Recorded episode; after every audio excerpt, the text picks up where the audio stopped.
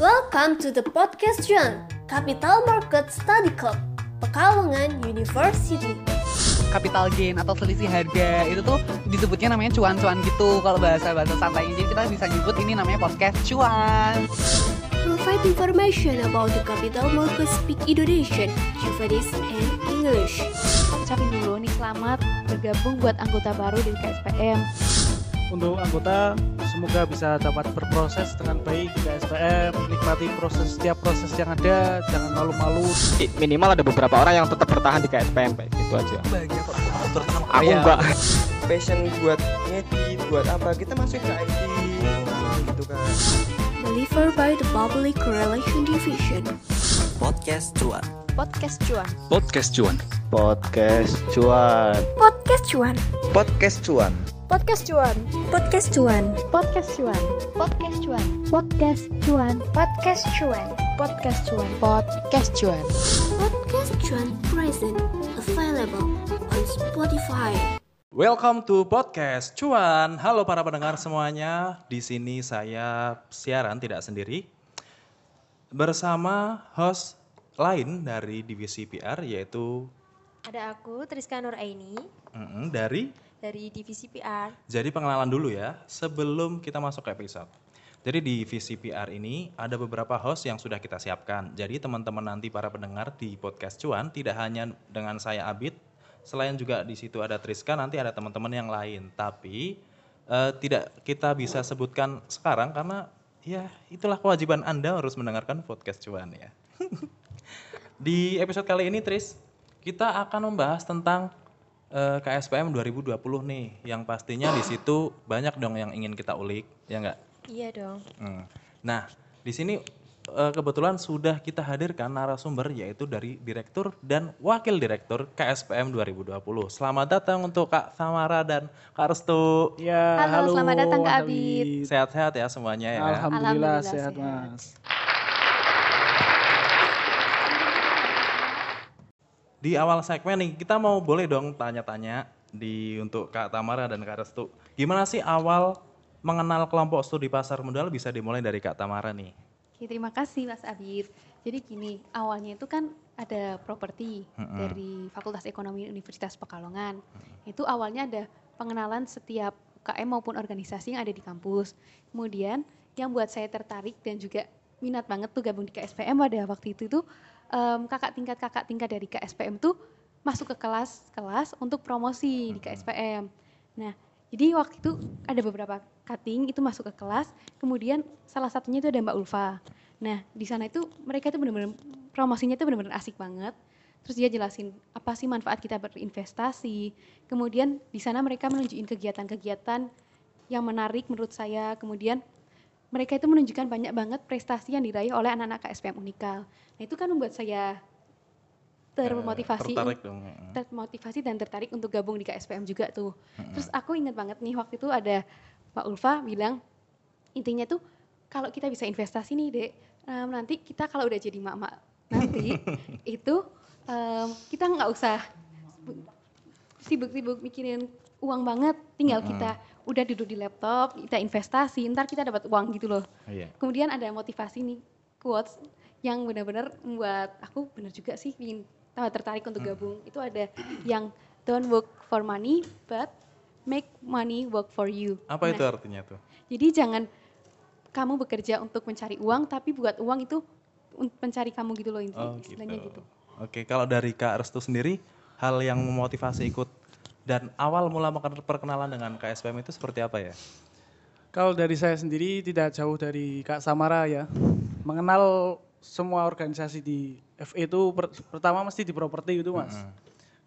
Kan mesti ada promosi ya seperti yang disampaikan Kak Tamara tadi. Terus ada bedanya KSPM sama F, apa ormawa lain Ormawa itu. lain. KSPM itu bisa langsung promosi ke kelas-kelas itu menghubungi dosen. Nah itu menjadi salah satu ketertarikan saya kepada KSPM. Terus selain itu juga saya masuk ke Unikal itu emang pengen ikut organisasi dari dulu tuh dari SMA nggak pernah ikut organisasi. Pengen istilahnya apa? oh? Istilahnya tuh pengen keluar dari zona nyaman lah. Kalau dulu kan sekolah sekolah terus pulang nongkrong pulang terus berangkat lagi nggak ada nggak ada apa nggak ada hal yang apa yang menarik itu terus nah pas masuk ke unikal ini pingin ikut organisasi ah masa dari dulu sekolah nggak pernah ikut organisasi nah KSPM itu KSPM ini kebetulan organisasi pertama yang saya ikuti itu Luar biasa sekali. Ya. Oke. Saat ini kan Kak Samara sama Kak Restu jadi direktur dan wakil direktur di KSPM periode 2020.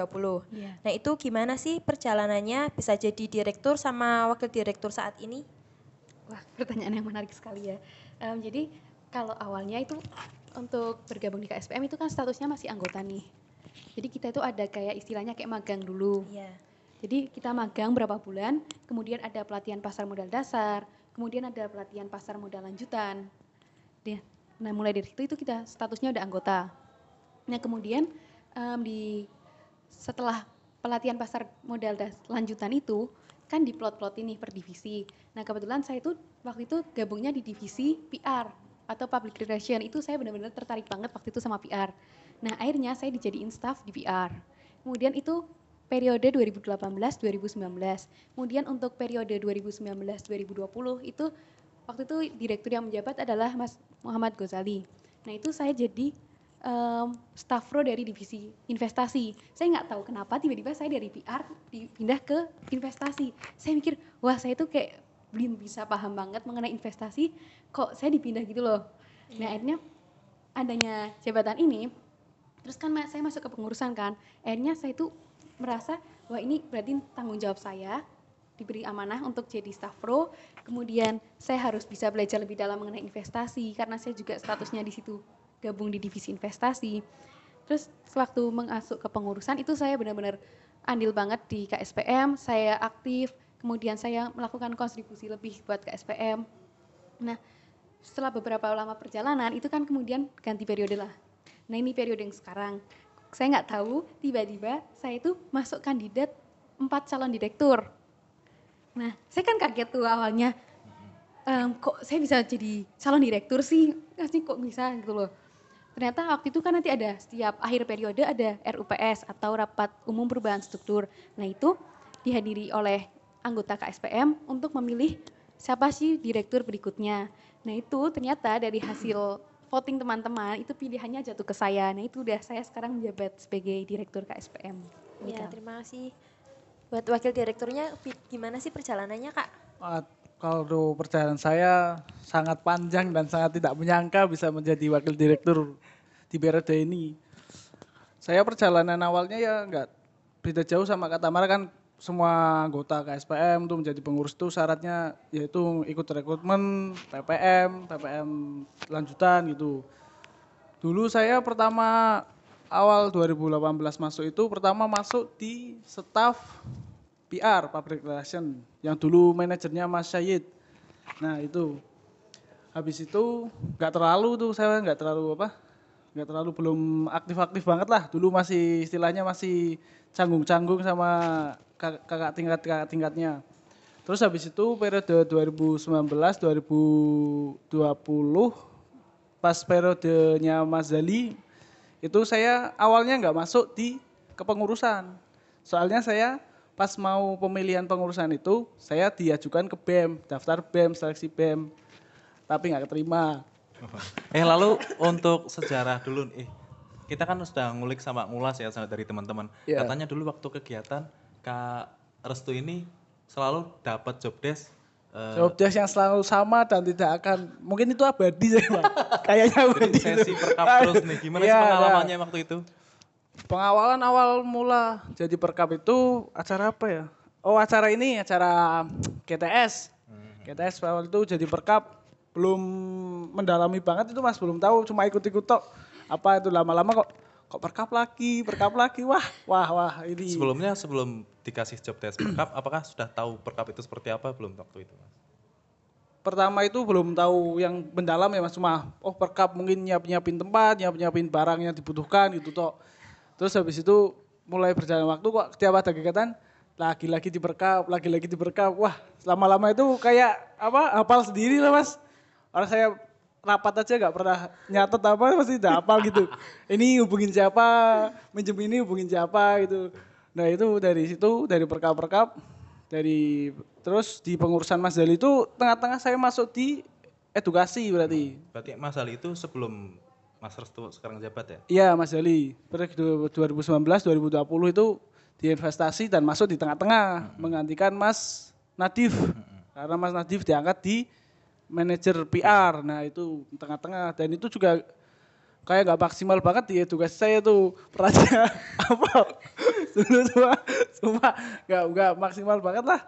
Cuma gitu itu tuh lah. Terus habis itu sekarang jadi 2000 berarti 2020 2021 2021 di periode Tamara kok malah jadi wakil direktur itu saya kaget sekali mas terus ngabarinya itu loh yang bikin kaget jam berapa Gimana, coba gimana? ada coba ngabarinya Gimana, gimana? Gimana Mas? ngabarinya jam setengah 12 malam di Bali Restu kamu jadi wadir ya? Wah kaget sekali saya. Apa yang pertama dipikirkan ketika dikasih tugas jadi wadir? Nggak nyangka mas. Soalnya, soalnya saya, saya menyangka itu mempedangan dalam ekspektasi itu cuma pengen jadi manajer lah apalah. Laku sambarannya ngabarinya lah jadi wakil direktur. Saya mikir itu beneran tam. Wah, terus saya pikir-pikir lagi, ya udahlah nggak apa-apa, terima sebagai tantangan di organisasi lah biar ada kemajuan gitu nggak di bawah terus kan dari kaum bawah ini ceritanya mas naik ke atas meroket ke atas Meroket. Mungkin itu dari saya Mas Restu kok masih inget sih jamnya kalau saya ngechatnya malam? Saya aja udah lupa. Mungkin Mas Restu sendiri ngiranya waktu itu saya yang lagi ngimpi ya kok ini Samara ngelindur atau apa sih ngechat nah iya malam-malam. yang tahu setahu saya tuh sama itu pendiem nggak nggak nyangka bakal bisa masih jam segitu tuh masih melek itu bisa kok tiba-tiba chat cleaning Nah dari Kak Tamara sama Restu ini kan sudah jadi direktur dan wakil direktur nih. Boleh dong dikenalin bagaimana kelompok studi pasar modal di periode 2020 ini? KSPM di 2020 ini kan dari namanya aja kan kelompok studi pasar modal. Kelompok studi berarti kan kita di dalamnya itu adalah wadah kita untuk belajar mengenai pasar modal tentang investasi, saham dan sebagainya. Nah, itu gambaran umum kita yang akan yang akan kita kenalkan pada periode apa pada periode ini periode 2020 gitu. Nah, terus untuk mengenalkan itu mengenalkan itu kita juga punya visi misi yang tentunya sudah kita rancang agar ke depannya semua itu bisa berjalan gitu. Nah baik, yang tadi Kak Restu udah jelasin tuh apa itu KSPM. Nah untuk KSPM Unikal sendiri itu eh, di bawah naungan dari Fakultas Ekonomi. Nah kemudian untuk kita menjalankan KSPM Unikal untuk periode ke depan itu akan lebih terarah dan teratur. Itu kita membuat visi dan misi nih. Jadi untuk visi misi KSPM untuk periode 2020 ini ada mewujudkan KSPM Unikal sebagai kelompok studi yang aktif, unggul dan berprestasi. Di mana kita pingin nih semua anggota KSPM dan juga keluarga itu bisa aktif dalam semua kegiatan yang ada di KSPM.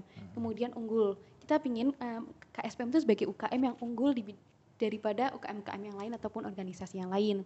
Kemudian berprestasi. Kami itu ingin semua angga- KSPM itu bisa meraih prestasi ba- sebanyak-banyaknya gitu. Lalu untuk mencapai visi tersebut kan kita untuk membuat langkah-langkah atau misi nih. Yang pertama kita butuh meningkatkan kualitas SDM pada anggota KSPM Unikal.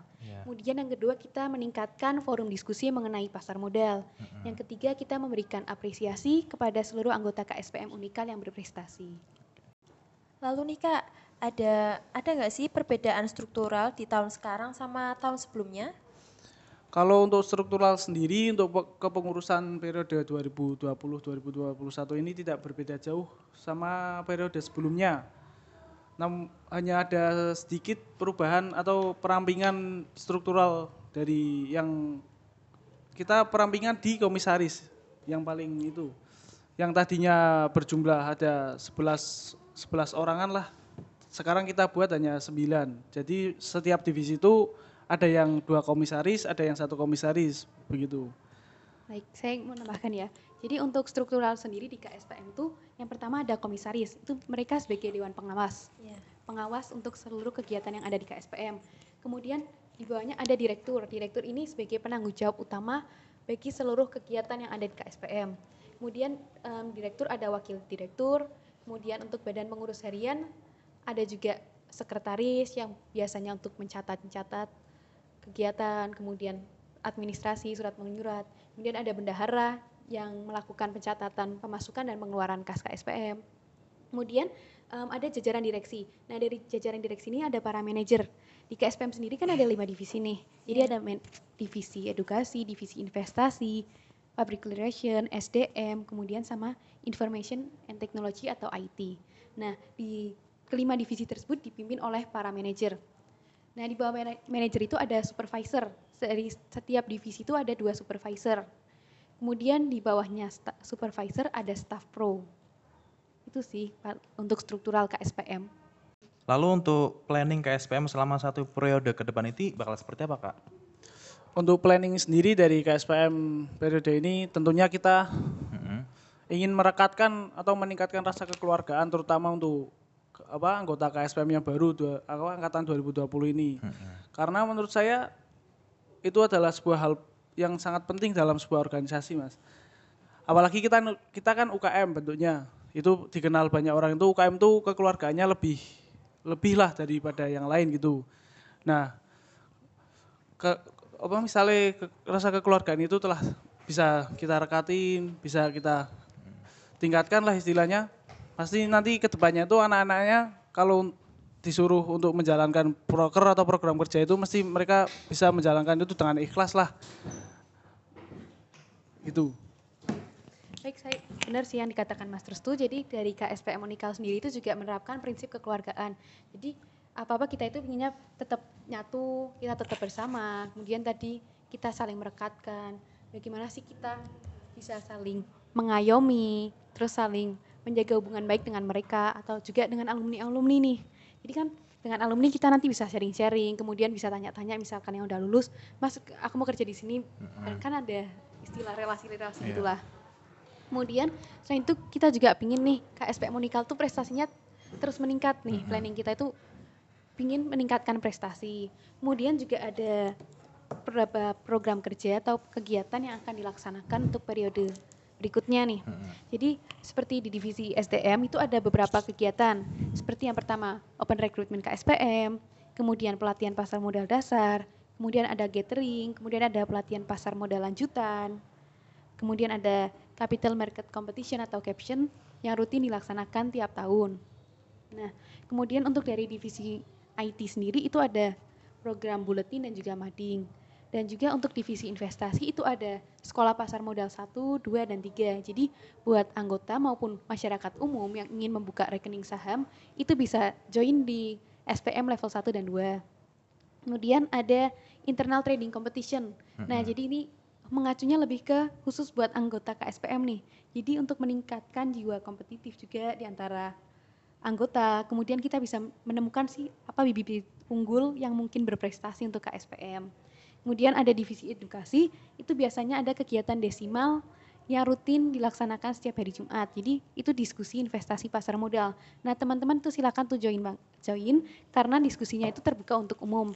Bagi kalian yang ingin belajar tentang saham, investasi, kemudian belajar lebih dalam mengenai pasar modal, itu kita ada di setiap hari Jumat. Kemudian dari divisi edukasi itu juga ada KSPM Goes to School. Jadi ini tuh memperkenalkan KSPM dan juga em, investasi ke sekolah-sekolah. Jadi sasarannya kita pelajar. Kemudian ada KSPM Goes to Public. Ini kita lebih ke masyarakat umum mengenal, memperkenalkannya. Kemudian yang terakhir ada divisi Public Relation, di mana itu ada studi banding dan juga podcast ini yang sedang kalian dengarkan. Ada nggak sih kak tantangan sama keterbatasan organisasi dalam menjalankan planning yang udah kalian rencanain? Untuk tantangan pada periode ini kita kan sudah mengetahui semua ya di tahun 2020 ini adalah tahun yang sangat luar biasa. Tantangannya yaitu dengan adanya pandemi virus corona ini berimbas pada berjalannya program kerja di KSPM ini. Banyak proker-proker yang tadinya diadakan o- secara offline atau secara tatap muka ketemu kumpul gitu, kita mau nggak mau harus kita ubah menjadi online. Nah itu tantangan yang paling besar dan paling sulit untuk kita jalani, tapi kita tetap harus dijalankan gitu loh istilahnya. Untuk berjalan ke depannya gitu. Karena kalau kita tidak ubah, masa kita mau berhenti nggak di oh, prokernya kita hilangin kan itu lebih Mati lebih lebih mati nanti. itu kayak kelihatan ini organisasi gimana kok dihilangin semua itunya. Nah itu tantangan berat lah bagi kita tapi kita harus optimis ke depan untuk bisa menjalankan itu semua gitu. Selain itu ada lagi nggak sih kak? Tentunya ada dong. Dengan adanya pandemi COVID-19 ini, tentunya maksa terjadinya transformasi digital secara masif di berbagai bidang, khususnya bagi organisasi sendiri kan. Nah, kita itu dituntut untuk bisa memiliki keterampilan baru, khususnya di bidang teknologi. Kemudian kita harus bisa mengelola tim secara daring, kita harus bisa menyelaraskan serta memotivasi anggota untuk mencapai visi yang telah ditetapkan organisasi di tengah ketidakpastian ini. Kemudian eh, dengan adanya pandemi COVID-19 ini, kita itu harus lebih siap atau lebih sigap dalam menghadapi berbagai kemungkinan situasi yang akan terjadi lagi ke depannya. Jadi kita harus banyak-banyak melakukan inovasi lah untuk menghadapi tantangan ini. Untuk apa saja sih hal-hal menarik yang akan dijalankan dan menjadi pembeda di tahun ini? Nah, hal-hal menarik yang akan dijalankan dan menjadi pembeda tahun ini daripada tahun sebelumnya itu ada podcast cuan yang sedang kalian dengar ini. Mm-mm. Nah, jadi dengan adanya pandemi COVID-19 ini yang mengharuskan setiap individu itu menjaga batasan dalam berinteraksi, itu membuat KSPM FE Unikal itu tergerak untuk membentuk media informasi yang dapat diakses kapan pun, di mana pun, tanpa mengurangi substansi dalam meningkatkan dan mengembangkan pengetahuan akan pasar modal. Nah, kemudian kita itu mengadakan podcast cuan ini dengan mengembangkan pengetahuan akan pasar modal dengan memetakan atau memanfaatkan platform media elektronik seperti Spotify, kemudian ada Google Google Podcast, ada Podcast, dan- Radio Publik dan Nah. masih ada banyak lagi. Nah itu jadi kita ingin tetap bisa mengedukasi khususnya anggota juga dan umum mengenai pasar modal, mengenai keorganisasian, tapi melalui media elektronik lah yang Mm-mm. Kapan pun bisa mereka Kita juga gunakan. kadang eh, ber- mengadakan pertemuan-pertemuan di Meet ya kak. Iya. Benar nggak sih? Iya benar-benar. Nah selain podcast nih ada lagi pembedanya dari tahun-tahun sebelumnya, yaitu adanya eh, ini pengelompokan forum diskusi. Oh gitu. Jadi kan biasanya kalau tetap muka atau offline itu kan biasanya diskusinya di ruang kelas di Unikal. Nah, karena ini saya itu mengelompokkan forum diskusi mengenai pasar modal itu sesuai dengan wilayah tempat tinggal masing-masing para anggota. Mm-mm. Jadi misal ada yang di Pekalongan atau ada yang di Batang ataupun di sekitarnya. Jadi ini tuh kita juga tetap memperhatikan protokol kesehatan ya. Mm-mm. Karena juga kalau diskusi antar wilayah saya rasa mesti lebih kayak menyenangkan, lebih Iya. santai. Kemudian materinya mereka bisa menangkap dengan lebih cepat lah. Iya, lebih akrab juga lebih akrab lebih nih. Karena kan mereka ngerasanya nggak formal-formal banget, Hmm. bisa kayak sharing-sharing sama kakak tingkat lebih mudah gitu. Kemudian juga ada webinar online. Tadinya kan kita seminar itu langsung di tempat nih. Mm-mm. Nah, kali ini kita webinar pakainya media elektronik, platform digital. Terus nih kak dari planning yang udah direncanain sama KSPM itu, apakah semuanya itu berasal dari visi dan misi direktur dan wakilnya atau ada pertimbangan yang lain? Untuk planning sendiri tidak semuanya berasal dari visi misi kita. Soalnya dari periode-periode sebelumnya itu sudah ada proker-proker turu- turunan lah, isinya turun temurun dari per- periode-periode sebelumnya. Nah, dari kita sendiri cuma menambahkan beberapa proker atau inovasi-inovasi baru dari visi misi kita tentunya. Gitu. Baik, menambahkan nih. Jadi memang benar sih yang dikatain Mas Restu, kalau prokernya itu beberapa ada yang turun-temurun, sedangkan kita hanya memberikan sedikit inovasi. Walaupun itu turun-temurun, itu dalam penerapan atau pengimplementasinya, itu kita memberikan sedikit pembeda ataupun ada inovasi lain dalam Ya. mempraktekannya gitu loh. Eh, syarat apa aja sih kak agar dapat bergabung di KSPM? Boleh nih kak Restu jawab. Untuk syarat sendiri tentunya merupakan mahasiswa aktif di Universitas Pekalongan, Fakultas Ekonomi, semester 1 dan semester 3. Terus mereka harus melengkapi berkas-berkas yang telah ditentukan untuk bisa masuk di KSPM sendiri. Setelah mereka melengkapi berkas semua, berkas dikumpulkan, kemudian mereka akan mendapat pengumuman lah kapan akan diadakannya oprek. Mm-mm. Nah, setelah itu mereka akan mengikuti proses open recruitment, proses seleksi lah intinya. Nah, habis itu baru mereka bisa di keluar pengumuman mereka diterima atau enggak. Kalau diterima berarti mereka sudah resmi menjadi anggota dari KSPM sendiri. Untuk Kak Tamara ada mau nambahi? Sudah cukup sih, Mas. Nah, kalau udah bergabung di KSPM itu kewajibannya apa aja sih Kak yang harus dijalankan? Jadi kalau udah tidak bergabung ke SPM nih, kewajiban dari anggota sendiri itu harus menaati peraturan-peraturan yang ada di KSPM. Kemudian dia wajib untuk membayar iuran yang telah ditentukan. Kemudian dia wajib untuk aktif dalam semua kegiatan yang ada di KSPM sendiri. Kemudian dia juga harus bisa menjaga ketertiban, keserasian, dapat menjaga tali silaturahmi dengan sesama anggota KSPM. Mungkin Mas Reto mau nambahi? Ah, nambahin nggak banyak oh. Cuma ya itulah kewajibannya harus bisa aktif, ikut semua kegiatan, akrab dengan semua kakak tingkat kakak tingkat, semua teman-teman seangkatannya, semuanya lah intinya agar bisa akrab itu kan itu merup- keakraban kan suatu nilai yang selalu kita junjung di UKM KSPM ini. gitu. Jika tidak memiliki kesempatan bergabung di KSPM, adakah cara untuk mempelajari pasar modal? Tentunya ada beberapa cara sih jika kalian belum memiliki kesempatan untuk bergabung ke SPM.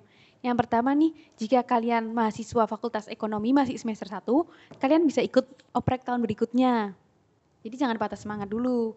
Kemudian, jika kalian udah semester 3, em, itu ataupun semester 1 juga sebenarnya kalian bisa mengikuti kegiatan diskusi rutinan dari KSPM yang biasanya dilaksanakan setiap hari Jumat. Namanya itu desimal atau diskusi investasi pasar modal.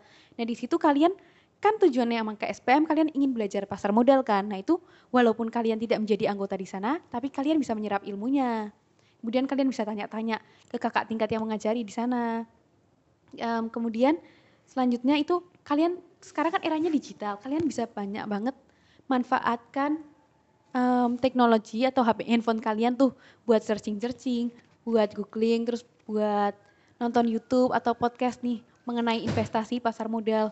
Boleh juga nih dengerin podcast cuan dari KSPM kan itu juga ada edukasinya kan mengenai Oh, pasar modal. sekali itu Kak Nah, itu. Sangat, sangat. Kalian walaupun nggak bergabung tapi kalian bisa manfaatkan media elektronik itu buat mendapatkan ilmu mengenai pasar modal. Selain itu kita juga biasanya adakan proceeding ya di tiap tahun Iya, ya. iya, mulai benar. dari tahun lalu. Jadi teman-teman yang bukan dari eh, KSPM bisa mengikuti juga di proceeding. Jadi mengikuti kegiatannya kayak gitu, Iya. menuliskan karyanya.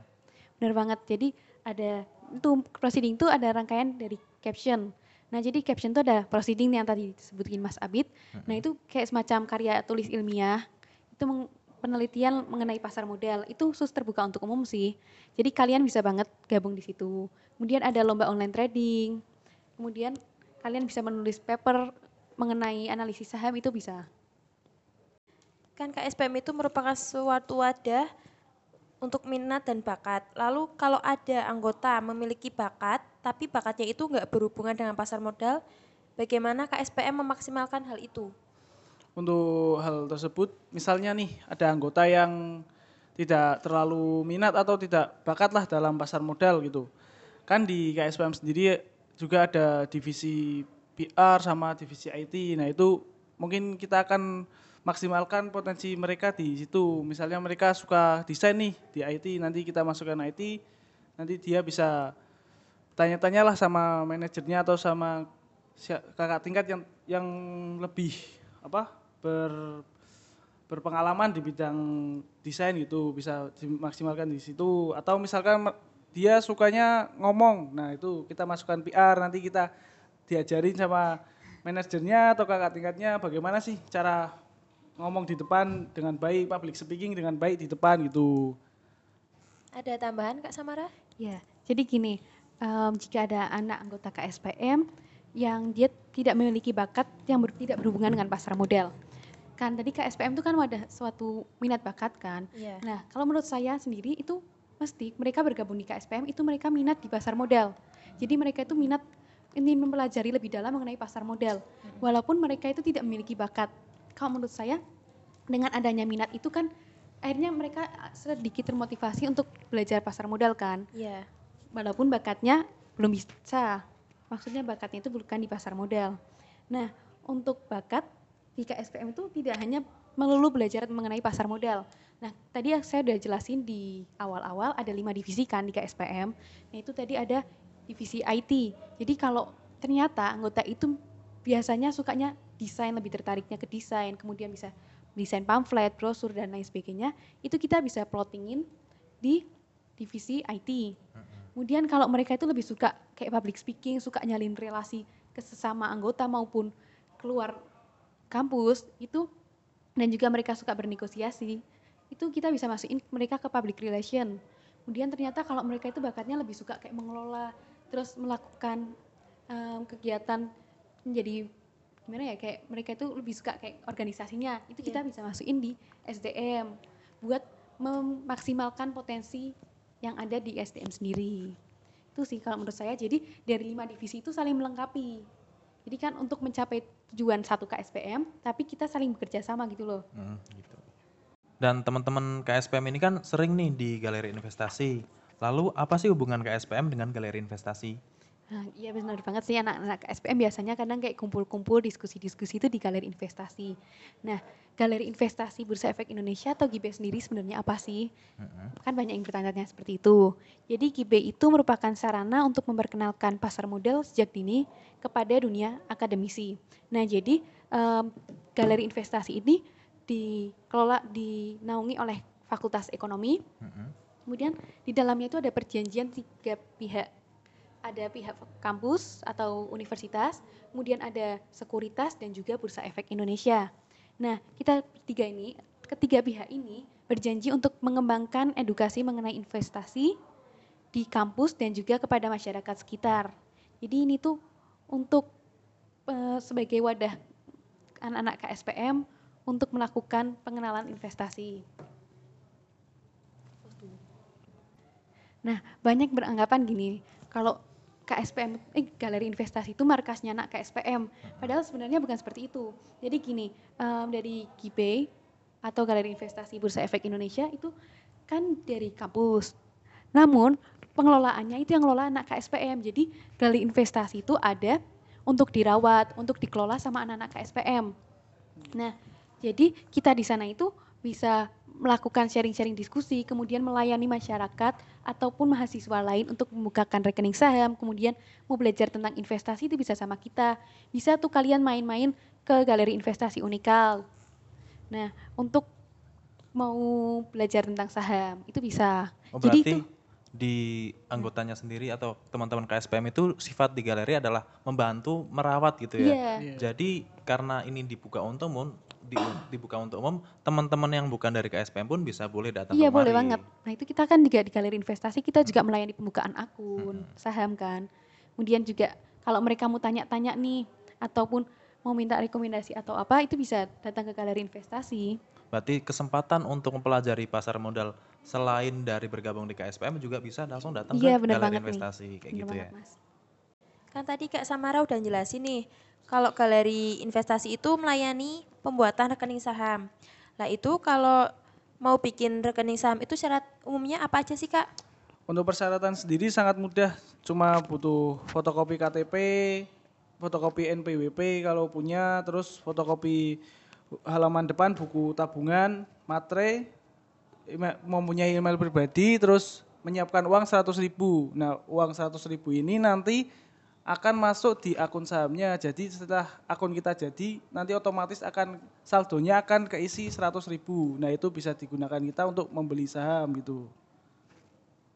Eh, mulai kapan nih masyarakat umum dapat membuat akun saham? Untuk mulai kapan masyarakat umum dapat membuat akun saham itu minimal umurnya 17 tahun. Soalnya di persyaratannya ada fotokopi KTP. Nah, kan kita mempunyai KTP setelah umur ber- berumur 17 tahun. Nah, itu apa? Kita bisa membuat rekening saham ketika kita sudah mempunyai KTP gitu.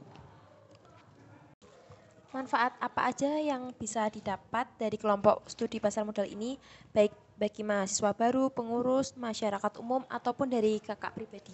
Untuk manfaat sendiri secara umum yang dapat kita dapat atau kita serap dari KSPM sendiri kita bisa mengetahui dunia pasar modal tentang saham, obligasi dan bagaimana berinvestasi dengan baik dan benar gitu. Kan di zaman sekarang banyak yang menawarkan investasi-investasi namun kita belum mengetahui nih investasi ini menjanjikan atau cuma bodong atau tipu-tipu gitulah. Nah, Nah dari KSPM sendiri kita bisa mengetahui mana investasi yang benar-benar bisa menjanjikan, mana yang hanya hanya apa namanya hanya untuk tipu-tipu gitu. Nah dari situ kita bisa mengetahui dari SPM sendiri dan bagaimana cara berinvestasi, bagaimana cara kita membeli saham, cara kita menjual dan mendapat keuntungan dari investasi tersebut gitu.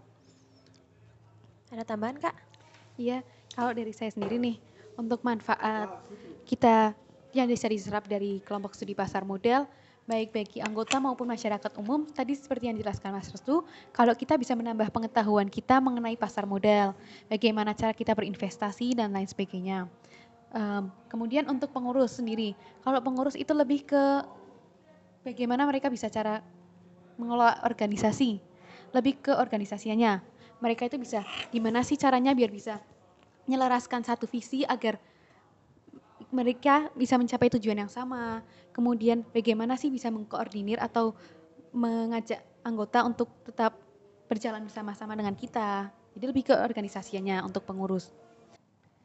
Jadi kalau manfaat bergabung di KSPM itu manfaatnya menurut saya banyak banget sih yang bisa diserap dari KSPM. Yang pertama tuh saya bisa menambah pengetahuan mengenai pasar modal sama seperti tadi.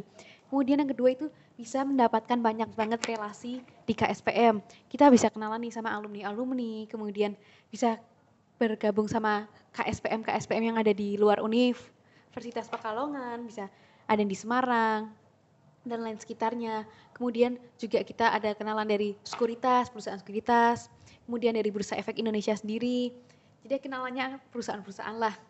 Nah kemudian kalau menurut saya selain itu um, juga dengan bergabung ke SPM ini juga bisa melatih skill public speaking sih kalau menurut saya. Kemudian yang tadinya kayak canggung atau malu berbicara di depan umum, sekarang kayak lebih udah berani pede lah untuk public speaking di depan. Kemudian juga um, dengan bergabung di KSPM ini, menurut saya juga bisa melatih soft skill berbagai banyak bidang. Terus juga bisa melatih kepemimpinan juga sih kalau menurut saya. Gimana sih biar kita bisa ngelola orang, bisa ngoordinasiin agar capai satu visi kita bersama. Seperti itu kalau dari saya sendiri. Lalu pada saat kita baca biodata dari Kak Tamara nih, adalah sebagai calon koordinator FKKS. Boleh dong diceritain gimana proses kejadiannya kok bisa dicalonkan sebagai koordinator FKKS? Wah, wah, wah pertanyaannya. Itu gini, kan waktu berarti 2018 eh 2019 nih. Hmm. Waktu itu saya jadi staff pro dari divisi investasi. Itu berarti sebelum pandemi ya? Iya, sebelum pandemi. Tahun kemarin. Nah, jadi tuh ada Mas Mas Sayid itu selaku manajer PR saya tapi periode 2018. Hmm. Dia tuh bilang sama saya gini, "Eh, Sam, aku delegasiin kamu ya untuk jadi koordinator FKKS. Um, untuk gabung di FKKS." Dia bilangnya gitu, Deng. Um, saya tuh ngiranya seminar kan. Oh iya iya mas nggak apa-apa nggak apa nanti ke Semarang gini gini. Kan saya tertarik wah jalan-jalan ke Semarang. Terus kayak datang ke seminar gitu terus kenalan sama KSPM KSPM yang lain. Akhirnya iya iya mas boleh boleh boleh. Kan saya nggak ngerti tuh. Hmm. ya terus tiba-tiba waktu itu di Desember um, ternyata itu kita suruh ngumpulin berkas dulu nih. Ternyata ada interviewnya. Ternyata bukan delegasi seminar tuh saya kaget ternyata itu kita suruh wawancara, kita suruh nyiapin visi misi kita. Wah itu kan kayak benar-benar di luar ekspektasi banget kan. Yang tadinya saya ngira cuma jadi peserta seminar yang cuma duduk, mendengarkan terus bertanya-tanya, ternyata ini jadi koor gitu loh. Nah akhirnya saya interview nih, pertama itu interview dulu via online kan waktu itu. Eh ternyata ada pengumuman, saya lolos lima besar. Ada pengumumannya di Instagram. Nah kemudian kalau yang udah lolos lima besar tuh suruh buat visi misi, nanti untuk dipaparin tuh di Semarang. Waktu itu lokasi pemaparannya itu ada di di Universitas Unisbang. Hmm. Nah, yaudah akhirnya saya nyiapin visi misi nih. Kayak gimana ya, kayak deg-degan banget tuh sebelum berangkat ke Semarang. Kayak bener-bener tidur berapa hari itu nggak tenang, kayak udah cepetlah ini hari Sabtu tuh berlalu. Itu kayaknya saat hari Sabtu tanggal 18 Januari 2019. Kayak saya tuh bener-bener pingin skip hari itu kayak udah deg-degan banget ini udah nih hari H. Nah dia berangkat ke Semarang.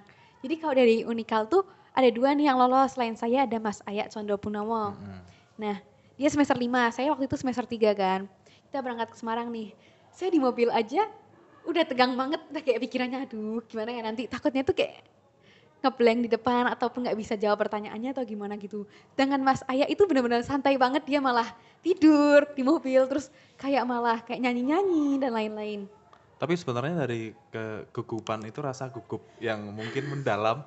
Ada nggak sih maksudnya apakah sudah apakah sebenarnya sudah mulai paham nih ini tugas dari FKKS ini seperti apa kayak gitu? Iya iya, tentunya um, saya udah paham dulu dong mas. Mm-hmm. Saya benar-benar kayak mencari tahu banget. Saya juga mm-hmm. tanya ke koordinatornya FKKS yang waktu itu saat itu menjabat. Saya tanya mbak sebenarnya itu FKKS gimana gimana kan saya biar tahu juga kan mm-hmm. job desknya dari FKKS sendiri itu. Jadi kayak udah saya udah paham lah mengenai job desknya. Kemudian nih udah berangkat nih, udah ke Unisbank. Um, kita yang calon koor tuh dipisah sendiri nih. Jadi kan yang datang tuh dari KSPM KSPM yang ada di Kota Semarang dan sekitarnya itu ada perwakilan lah banyak. Nah di situ mereka sharing-sharing kan, ada seminarnya juga penyampaian materi. Nah khusus para koor nih dipisah sendiri, itu buat saya lebih deg-degan, menurut saya. Uh, kayak wah ini kayak lebih privasi banget tapi kayak gimana ya? Itulah campur aduk perasaannya. Nah kita dipisahin jadi kayak juga biar sesama calon koor tuh bisa lebih akrab juga kan. Kita sharing-sharing di situ. Nah Airbus itu kan maju nih. Maju pemaparan visi misi kemudian prokernya dan lain sebagainya. Wah kalau di situ kan jadi kayak diberi waktu 10 menit nih. Hmm. kayak 10 menit kita itu suruh nyampiin visi misi dan juga tanya jawab. Jadi kayak di belakang layar tuh ada timer besar banget. Yeah. Wah itu kayak, aduh ini cepet dong waktunya berlalu. Kan udah penyampaian, udah ditanya-tanya, udah jawab nih. Setelah 10 menit berlalu, itu benar-benar perasaan lega banget. kayak kayak semua beban tuh kayak benar-benar hilang gitu loh. Kayak wah plong banget gitu. Nah, habis itu kita ada sesi foto bersama, terus pengenalan. Nah, semenjak dari saya maju di FKKS, FKKS itu kayak saya merasa lebih berani untuk berbicara di depan umum, lebih percaya hmm. diri, kayak udah nggak deg-degan lagi, kayak udah nggak canggung lagi kalau suruh ngomong di depan. Ya udah hmm. kayak Sam kamu nanti maju ya, kamu ini pemaparan ini, kamu nyampein sambutan ini, kayak udah biasa aja. Kalau menurut saya itu tuh kayak FKKS tuh sebagai kayak awal pintu gerbang saya untuk memberanikan untuk belajar public speaking sendiri tuh. Tapi hubungan FKKS dan KSPM sendiri itu apa sih? Oh baik, jadi KSPM itu selain menjalin relasi diri internal atau di dalam kampus itu kan hmm. juga menjalin relasi di luar hmm. atau di luar kampus. Nah, itu ada FKKS atau Forum Kelompok Studi Pasar Modal Kota Semarang dan sekitarnya. Hmm. Nah, FKKS sendiri ini merupakan suatu wadah atau sebuah forum diskusi yang di dalamnya itu untuk media sharing-sharing dan silaturahmi antar KSPM. Berarti nah, uh, eh, FKKS ini adalah seperti naungan ya, maksudnya yeah. kita lebih ke oh kita menjalin relasi yang ada di luar. Iya benar. Kita saling sharing dan saling tukar informasi. Iya benar. Jadi kayak FKKS tuh kayak menyatuin seluruh KSPM yang ada di Kota Semarang dan sekitarnya. Jadi ada sekitar 23 KSPM yang ikut gabung di FKKS. Nah, di FKKS sendiri itu nanti kita ada acara-acara yang barengan gitu. Mm-hmm. Misalkan nanti ada makplenlat atau makrab lah. Kemudian tadi ada pemilihan calon koordinator FKKS itu kan dari perwakilan setiap KSPM.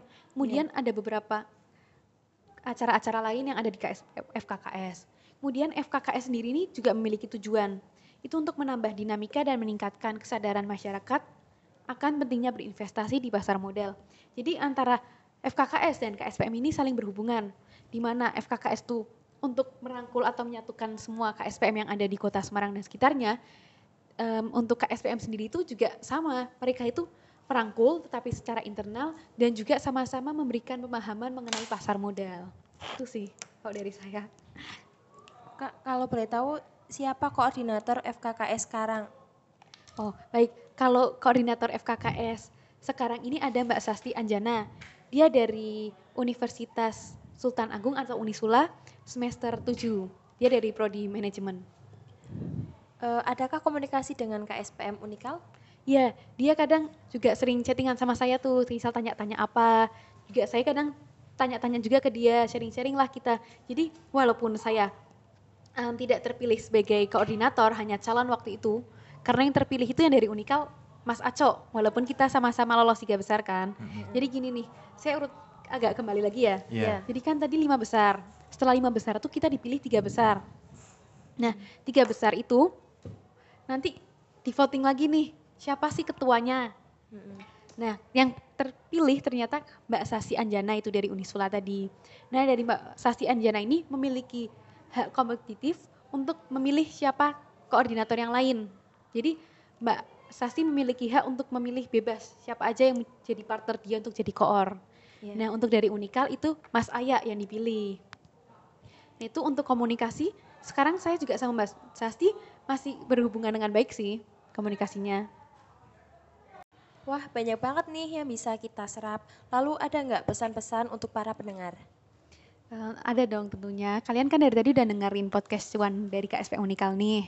Nah kalian bisa eh, mendapat ilmu walaupun sedikit maupun juga bisa mengambil hikmah dari pengalaman-pengalaman kami nih. Kemudian untuk para pendengar ini juga em, kalian juga harus stay nih di podcast cuan KSPM. Jadi tetap mendengarin eh, episode-episode berikutnya lah. Jadi nggak hanya episode awal-awal saja. Jadi kalian bisa dapat edukasi di episode-episode berikutnya. Kalau untuk anggota sendiri nih, kan anggota KSPM kan tentunya lagi dengerin nih podcast cuan ini.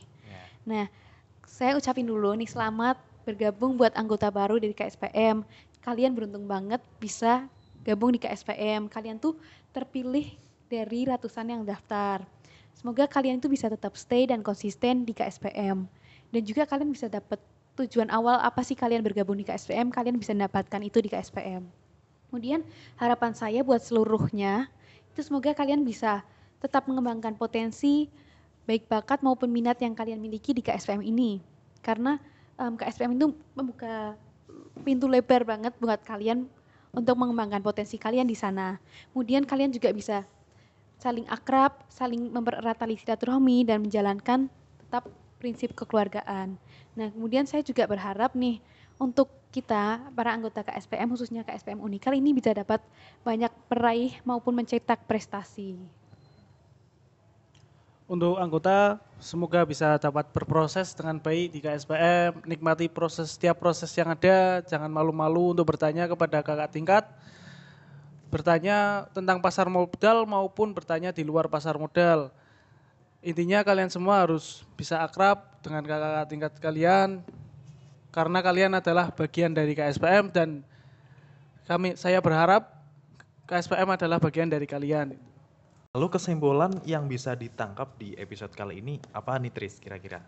Kesimpulannya adalah kita perlu belajar tentang pasar modal, apalagi jika kita berminat bergabung di KSPM Unikal ini karena banyak manfaatnya, terutama belajar mengenai jual beli saham, mengetahui apa sih apa apa sih itu pasar modal. Kita juga dapat eh, punya relasi dengan banyak kenalan baru, Iya, betul. melatih skill public speaking, melatih kepemimpinan dalam ber- dalam berorganisasi dan kita juga bisa mengembangkan bakat kita melalui divisi-divisi yang ada di KSPM. Nah, selain yang Tris kasih sebutkan juga ada manfaatnya yaitu memperluas atau pengetahuan akan pasar modal, meningkatkan kemampuan dalam berinvestasi serta mengerti peluang yang ada di pasar modal dengan menyerap ilmu di FKKS yang tadi disebutkan ataupun IDX serta sekuritas yang pasti penting buat penting banget buat eh, mahasiswa di Fakultas Ekonomi. Selain itu juga ada bermanfaat juga di masyarakat umum yang mau memulai tentang investasi. Jadi terima kasih kita ucapkan untuk Kak Tamara dan Kak Restu Ya, sudah sama-sama, mengisi di podcast eh, episode yang ketiga ini dan juga sampai jumpa di episode selanjutnya untuk para pendengar. Benar nggak Tris? Iya kak. Dan pesan kita adalah tetap patuhi protokol kesehatan, jaga kesehatan buat semua dan tetap di podcast cuan.